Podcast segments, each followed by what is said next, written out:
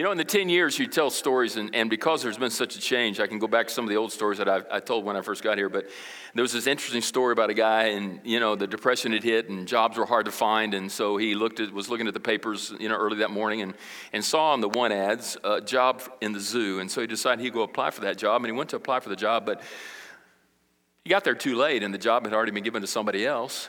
And so he began to sort of walk away from from the appointment disappointed until finally the guy said, You know what? I, I kind of like you, and I'd like to kind of hold you on for a little while because I think we'll have some other opportunities for you to, to be with us and, and to, to work with us. So, what I'd like to do is I'd like to invite you to, to a very special job. It's only going to last 10 weeks, but I think you'll, you can handle it pretty well. He said, Really? He said, Yeah. So he was kind of curious. He said, Well, what kind of job is it? He said, Well, we, we lost our gorilla in our zoo a couple of uh, weeks ago, and our attendance has been down. So, and he went to his closet and pulled out a gorilla outfit and he gave it to the guy and said, I think you could handle this for about 10 weeks. If you just do this for 10 weeks, our attendance has been down. And if you could do some tricks and some, you know, some cartwheels and some swinging from the tree and, and play with it, I think our attendance would get back up. So we really need a gorilla. But in 10 weeks, our, real gorilla will be here. So it's only a 10 week job. Well, the guy was, you know, he needed a job. So he agreed and he came to work Monday morning and put on the gorilla suit and uh, he began to, you know, do what gorillas do, I guess.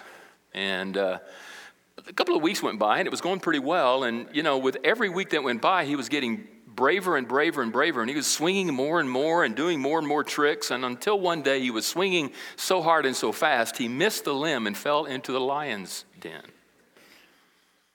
And uh, he tried to get out, but the wall was too steep, so there was no way for him to get out. And then he finally realized as he turned around, the lion was coming toward him.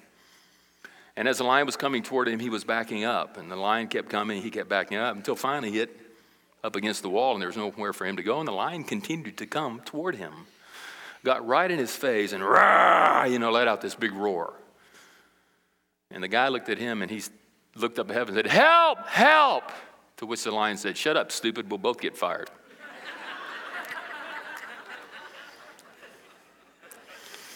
First Peter chapter 5 verse 8 says, to be sober minded, to be watchful. Your adversary, the devil, is like a roaring lion seeking whomever he may devour. He's like a roaring lion. Satan is not some man made, made up enemy that we supposedly have. And Satan is not some man who is, you know, in a costume on Halloween pretending to be Satan. Satan is a real person who has a real responsibility that he has taken upon himself to seek to intimidate those of us who are disciples of Christ, hoping that in and with that intimidation, he can then prevent us from advancing the gospel of Jesus Christ, from fulfilling the great commission that he's given us to fulfill. For we have not only been given a commission to become fully Christ followers or fully developed Christ followers or believers who are growing in our relationship with Christ, but a part of that transformational reality that He expects from us is to proclaim and to advance the gospel of Jesus. And Satan has made it his mission from the very beginning when he fell from heaven to stop the advancement of the gospel and to stop the transformation of the gospel beings in people's lives because he doesn't want people to be saved. He wants souls to be damned and condemned just like he is. And misery does love company. And he wants as many as he possibly can to be with him miserably in a place which is his and his alone, which is hell. And he will stop at nothing to attack those of us who are Christ's followers from advancing the gospel and from following the commandment of, commandments of Christ. The people in the book of Acts, in Acts chapter 4, we have seen have come against adversity. The adversary, the devil, has used 21 elite, cream of the crop, who's who of Israel in this Sanhedrin, this kangaroo court, so to speak, this government authority, this official people to bring John and Simon Peter before them and demand that they stop spreading and preaching the gospel or else. And they have roared. And that roar was to bring about an intimidation factor that would cause them to shake their faith and cause them to stop the spreading of the gospel. It was an intention to get them to no longer obey that which Christ had commanded them and commissioned them to do. We know what happened in the story. We've been studying this now. This is the third week in a row. Whereupon that, that court that was in session and that threat that happened, Simon, Peter, and John sought out their brothers and sisters in Christ and they sought praise. That was their first response was to praise, was to elevate the Lord Jesus Christ over their circumstance and situation. And we saw last week how praise can bring boldness in our walk with Christ, and how praise should be the first response that we give to any threat that we may have from the enemy. Any time the enemy were to attack us, to intimidate us, to threaten us, to cause us to, to, to shake in our, in our boots with fear and, and prevent us from going on in Christ and obeying Him, we should respond with praise. And praise brings boldness. Bold praise brings boldness in which we are willing to advance the cause of Christ at any cost. The second thing that I notice in this text is that not only did they experience bold praise, but they had bold praying. For our prayer, like our praise, should be equally bold. And when we go to the Father in prayer and we pray boldly, the end result is that we will be given boldness to advance and to obey what God has called us to do. So let's talk about bold praying. There are seven things that I want to look at, and buckle up, we're going to go through them very, very quickly. Number one, bold praying is recognizing opportunity. Bold praying recognizes opportunity.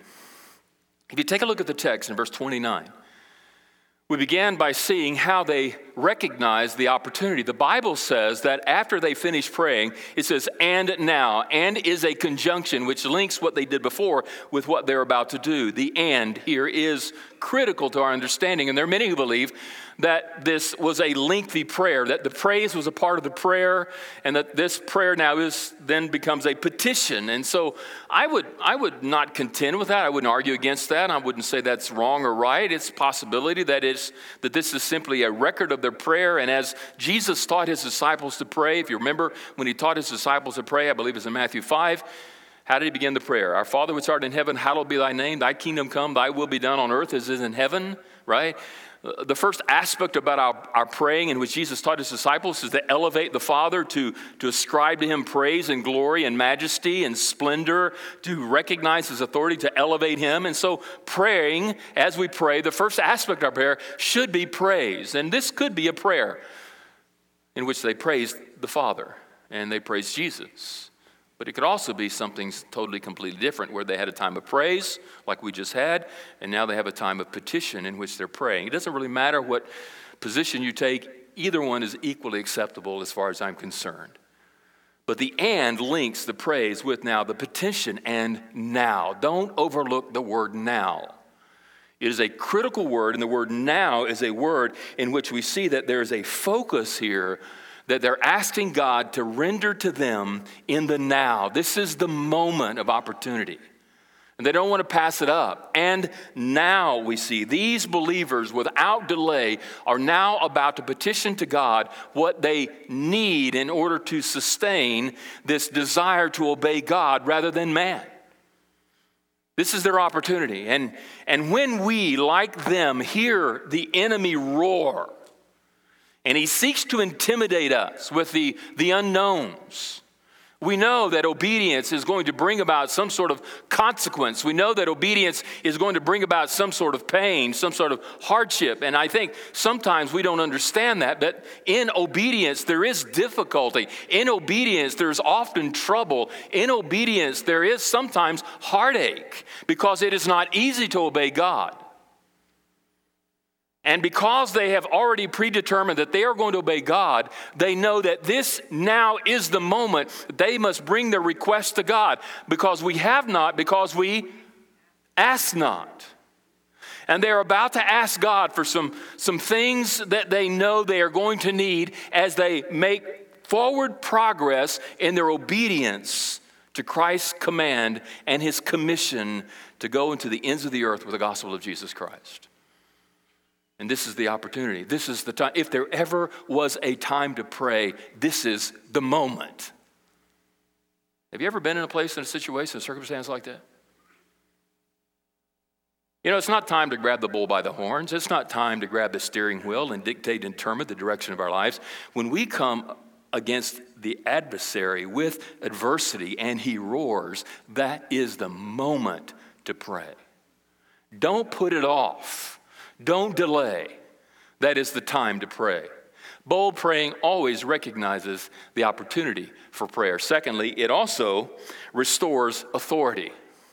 Now, I don't mean restoring authority in the sense that God has abdicated his throne and that God is not sitting on the throne. So, in our bold praying, we're putting God back on the throne. That's not what I'm, I'm suggesting here. What I'm suggesting here is that what it does when we pray, we put him back on the throne of our circumstance and our situation. Because often, when the lion roars and the enemy raises his ugly head and seeks to threaten and intimidate us with circumstances regarding our obedience to God, we often have a tendency to look and recognize God, are, are, are, you not on your throne? Are you not aware of my circumstance? Are you not aware of my situation? So, bold praying restores the authority of God, not on the throne. He doesn't abdicate his throne or leave his throne, but it restores his authority in my circumstance, in my situation, and in my life. It is an acknowledgement on my part that he is Lord over all.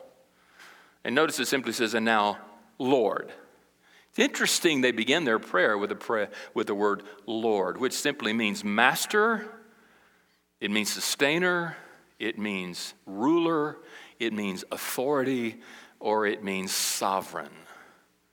And now, Lord, they immediately recognize that Jesus Christ is who he claimed to be, raised from the dead, sitting now at the right hand of the Father, and Jesus the Son and God the Father are Lord over their circumstance and their situation. Isn't it true too often when we hear the enemy roar, we question his lordship over our circumstance? We wonder where he is. How could this happen to me? God, how could you? How, how, could you not prevent this from coming? Why are these threats taking place? Why is the enemy roaring? Why is this situation what it is? You don't understand.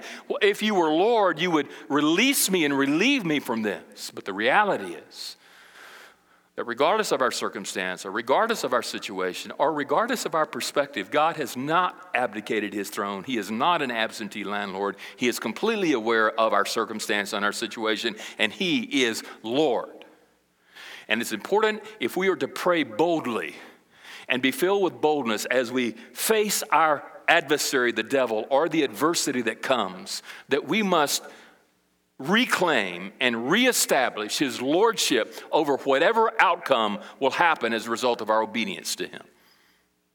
So, bold praying recognizes authority, restores, I mean, recognizes opportunity, restores authority, and three, responds appropriately. There's an appropriate response of not only recognizing him Lord, but notice they say, look upon their threats. Uh, there's a, an appropriate response here because as I reclaim him on the throne of my life and recognize that he is Lord over my responses to the enemy and over the consequences of my obedience and whatever threats the enemy may seek to bring into my life because of my obedience, he is Lord. Now I must respond appropriately as I advance in obedience toward God. And what they are asking as they advance, they are asking God to do something very special at this point. They are requesting God to look upon their threats. That word look upon is a word that means take notice.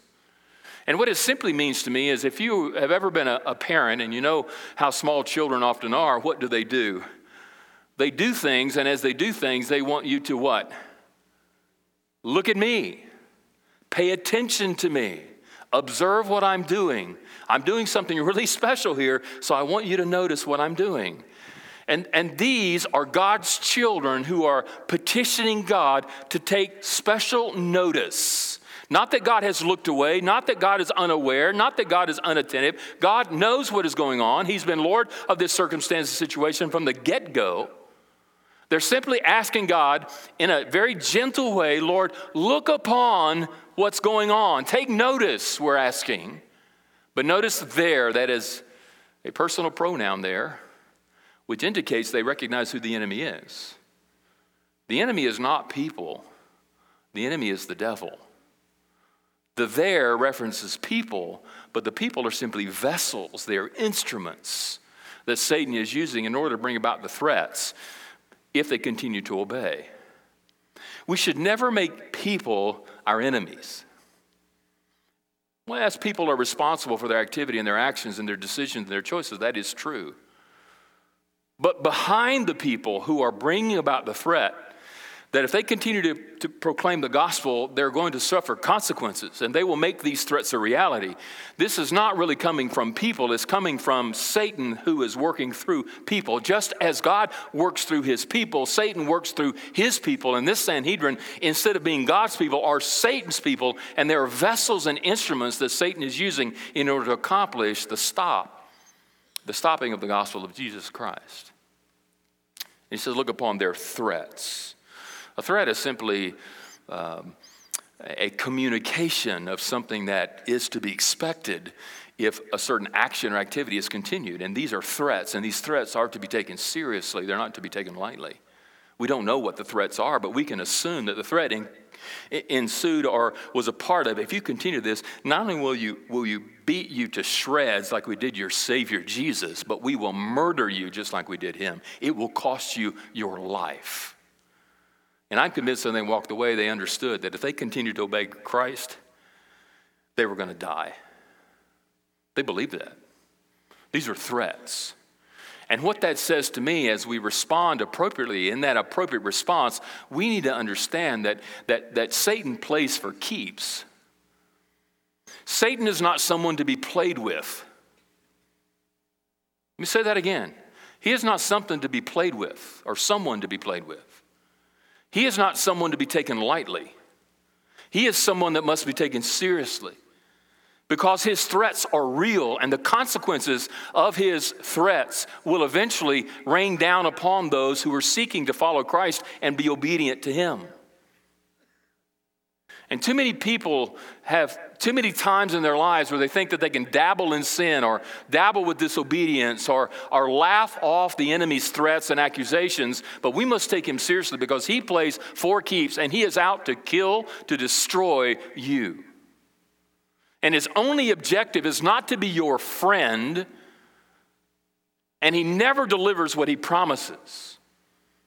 And he is out for your destruction, he is out for your demise and he seeks to prevent the activity and the work of God and the Spirit of God in your life and through your life. And we must respond appropriately to the threats of the enemy and take them seriously. Bold praying always responds appropriately, recognizes opportunity, responds uh, with, uh, uh, restores authority, but number four, reflects submission.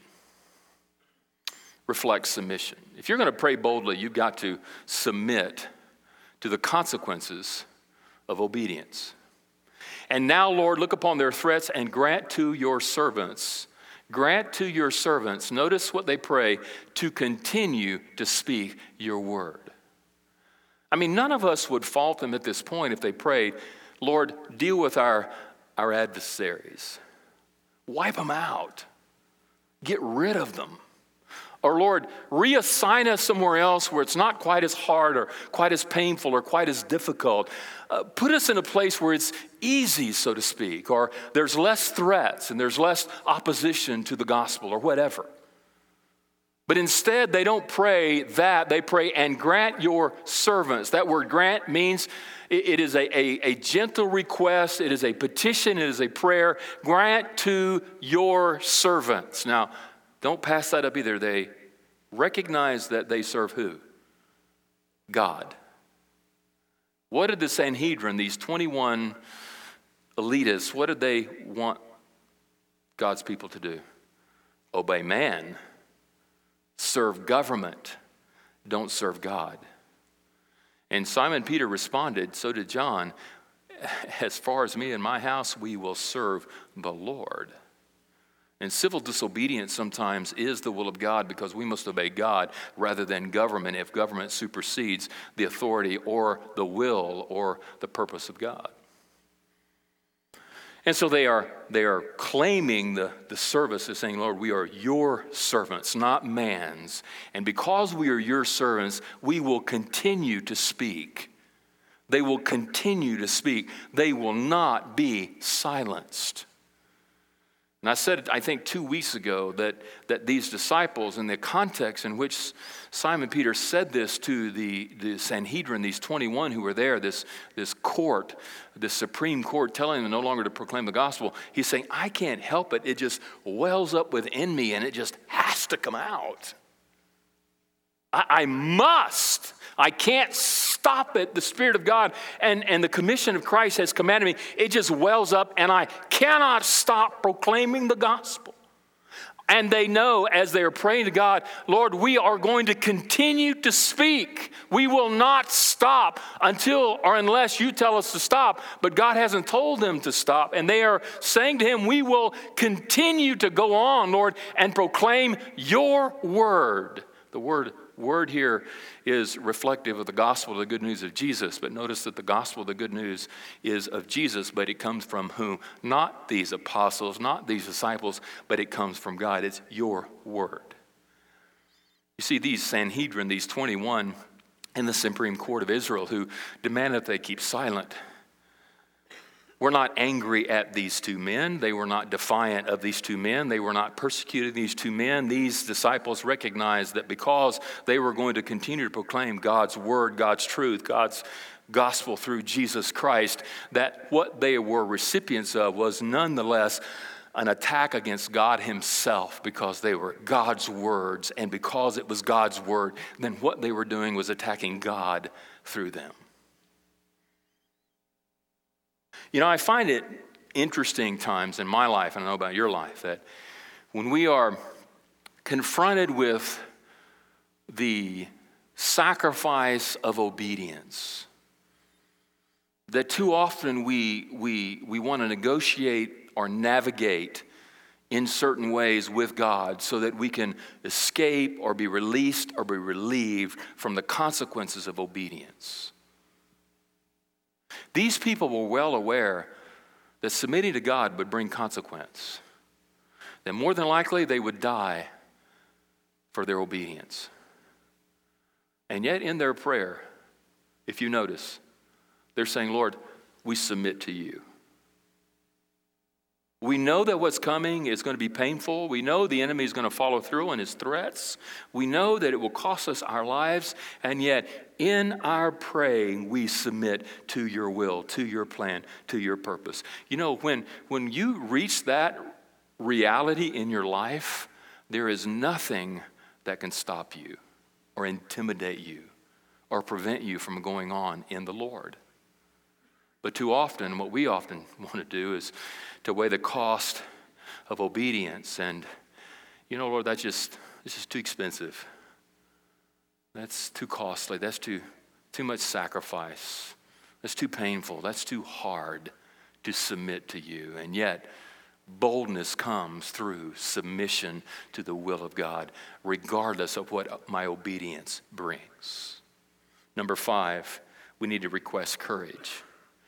They recognize opportunity, restores authority, responds appropriately, reflects submissive in submission, and five, requests courage. Notice, grant is a word that still should be connected to this, and grant to your servants to continue to speak your word with all boldness. With all boldness.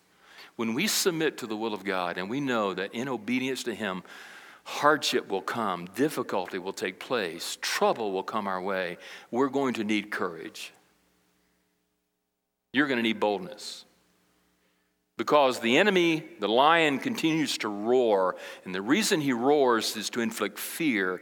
And as you charge ahead, knowing that you're obeying the will of God, we're often flooded with doubt and confusion and fear and worry and all these uncertainties and insecurities. And that's exactly what the enemy does when he roars. He seeks to fill us with these things. And so we must then pray, Lord, fill me with boldness. But notice the word all is an incredible word.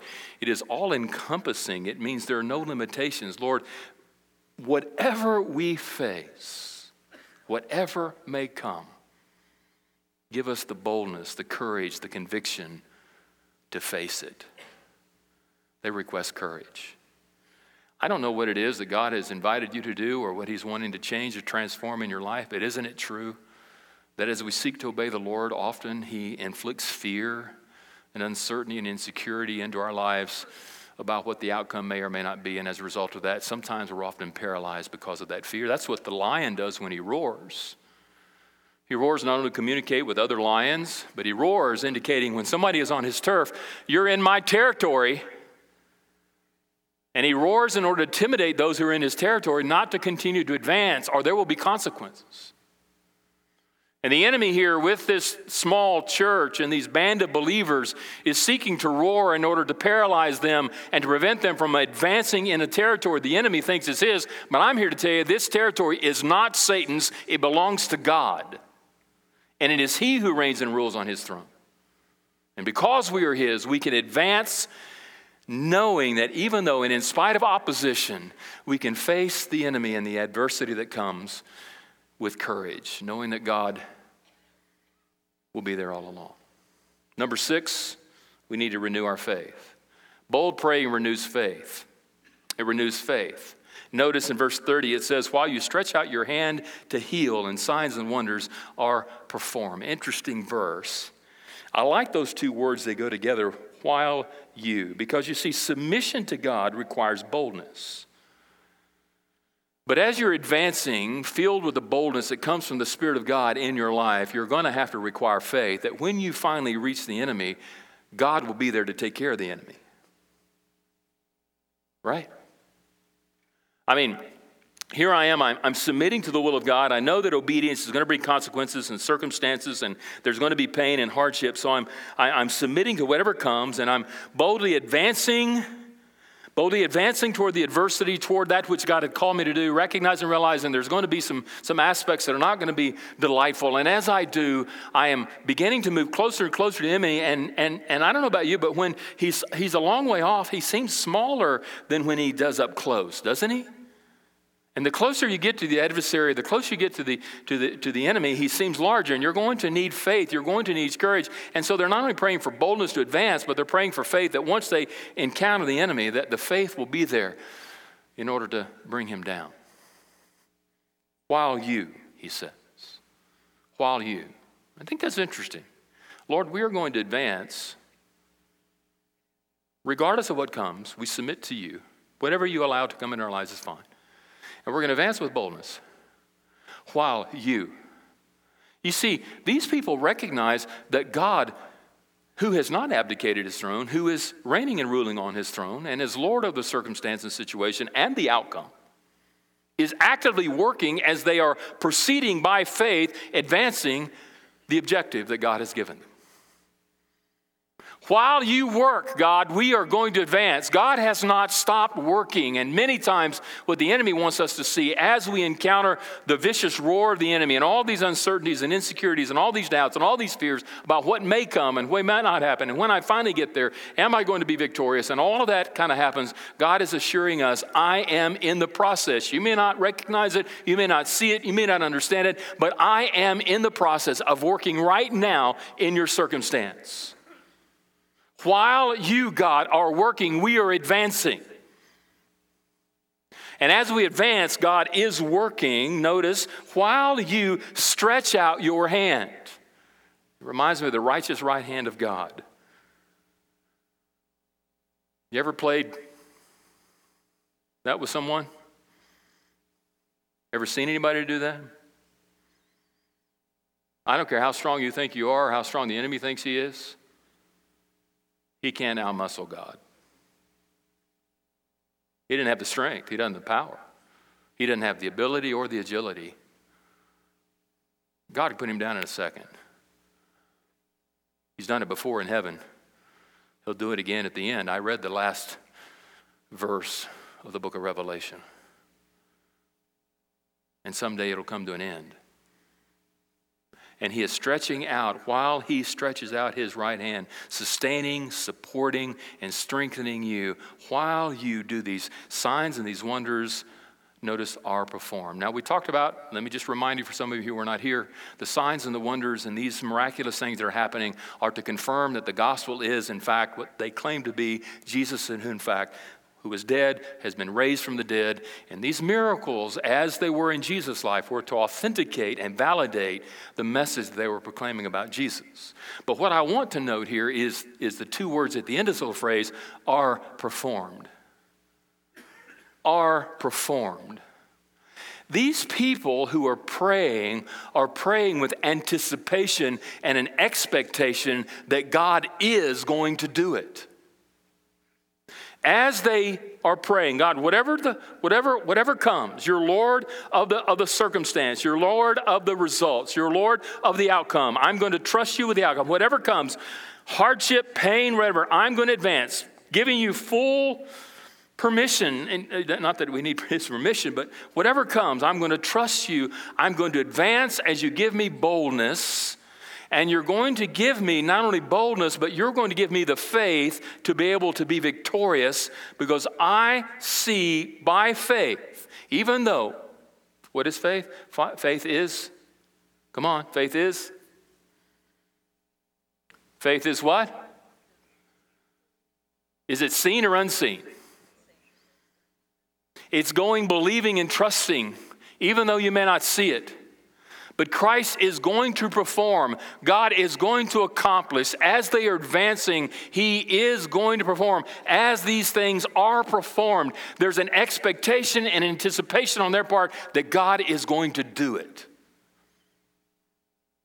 How does that strengthen our faith?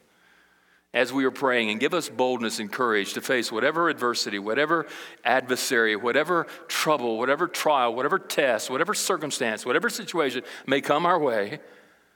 We know that He's actively working and that His righteous right hand is giving us strength and support and sustainability through it all. To these miraculous things, because too often the only way that we're going to see victory is through some miraculous divine intervention from God that's unexplainable other than God did it. But they're moving, expecting, anticipating that when they get to that wall, He will part the waters. And they're going to walk on dry land. And when they get to the other side, the enemy's going to try to do the same. And the waters are going to fold, and the enemy will be destroyed. And they will be delivered. When I pray like that, that emboldens my walk with Him. But lastly, bold praying revives dependency.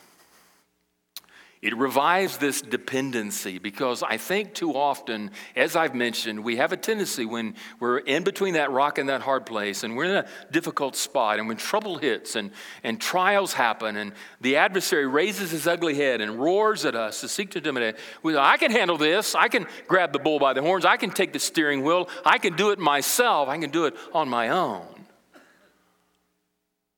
And the disciples here are well aware of their dependency on Christ because without Him and His intervention, there's no way in the world that God can make it happen. Only through them will it take place. Notice, while you stretch out your hand to heal, and signs of wonders are performed through the name of your holy servant Jesus. Through the name of your holy servant Jesus. Through. That word through is an interesting word. It is a preposition of instrumentality a preposition of instrumentality, meaning that it is through Jesus, through the name of Jesus, not through the disciples, not through their prayers, not through their faith, not through their boldness, not through their discipline, but through the name of Jesus. It's only through Jesus working in and through them will the adversity and the adversary not have its toll on their obedience to Christ through the name, the characteristics, or the, the person of the name of your holy, your righteous, your perfect, your sinless servant Jesus. And it was Jesus who served the will, the plan, and the purpose of God. And aren't you thankful that he did? Because even though he was in that garden on that very lonely night, praying to the Father, knowing what was coming in advance. He prayed, Not my will, but your will be done. And he died. Why did he die? He was the servant of his heavenly Father, fulfilling a plan and the purpose that he intended to fulfill when he came to this earth to live a perfect life, to die for our sins, to be raised from the dead, so that we, through faith in him, might have hope that transcends our own sin and transcends physical death. Jesus, and we've, we've talked about this several weeks in a row, a couple of weeks back, filled with the Holy Spirit, led of the Holy Spirit, was dependent upon the Father.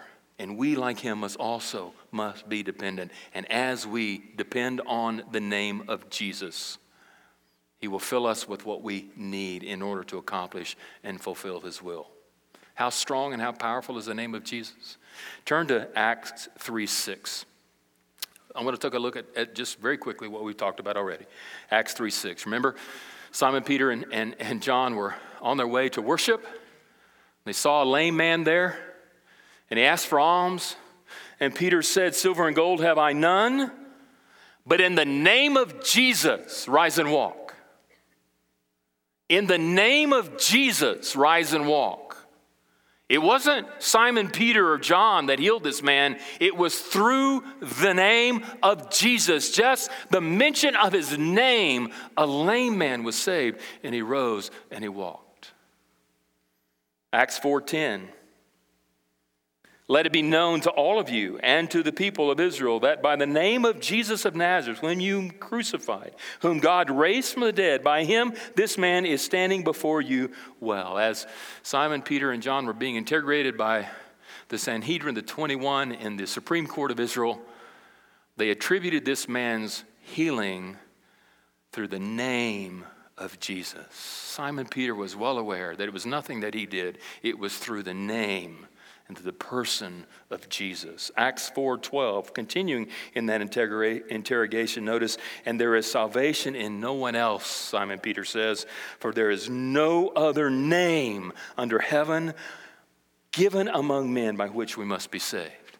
We are saved by the name, by the power, by the authority, by the person of Jesus. By the name of Jesus. Acts 4:17 as they were considering what to do with Simon Peter and John. Notice what even the Sanhedrin, the Supreme Court of Israel, what they recognize in verse 17. But in order that in, it may spread no further among the people, let us warn them to speak no more to anyone in this name. They wanted to stop the apostles in the church from just speaking or just mentioning the name of Jesus. And Satan is still in that, in that mode of operation today. He doesn't want us to mention the name of Jesus at any time, anywhere, for any reason, because he knows there's power in the name. And so in verse 18, so they called them back in and they told them not to speak or to teach at all in the name of Jesus. There is incredible power in the name of Jesus. How many of us like to ride roller coasters? You love roller coasters. How many of you would not, would you rather have a, a root canal than to ride a roller coaster? You're, you're, I think it takes somebody pretty brave to have a root canal. I'm not sure about a roller coaster. There have been certain people that have made fortunes in these theme parks with roller coasters. Because for whatever reason, people get on these roller coasters and they love to be afraid. They pay good money to be afraid, don't they?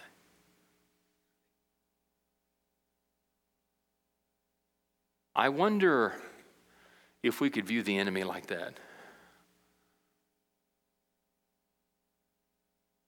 And in spite of how he seeks to intimidate, in spite of how he seeks to roar, in spite of all that he promises that he can and will do, although he's not in charge, I don't care how, he, how much he tries to convince us that he is, he's not really in charge. If we, through our life story, would find thrill in the chase,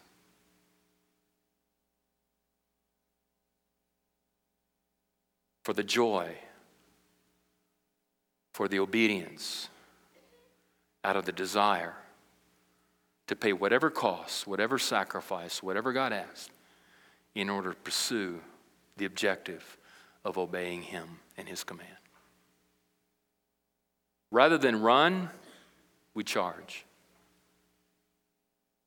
Rather than to fear, we place our faith in God. And we pray bold praying because we know that as we pray boldly for the things that God has instructed us and called us to do, with bold praying comes boldness. Because if you read verse 31 at the end of the chapter, at the end of this study, it says, they continued to speak the word of God with boldness. They didn't stop. They continued to speak the word of God with boldness. Oh, that we might learn from them to be equally as bold.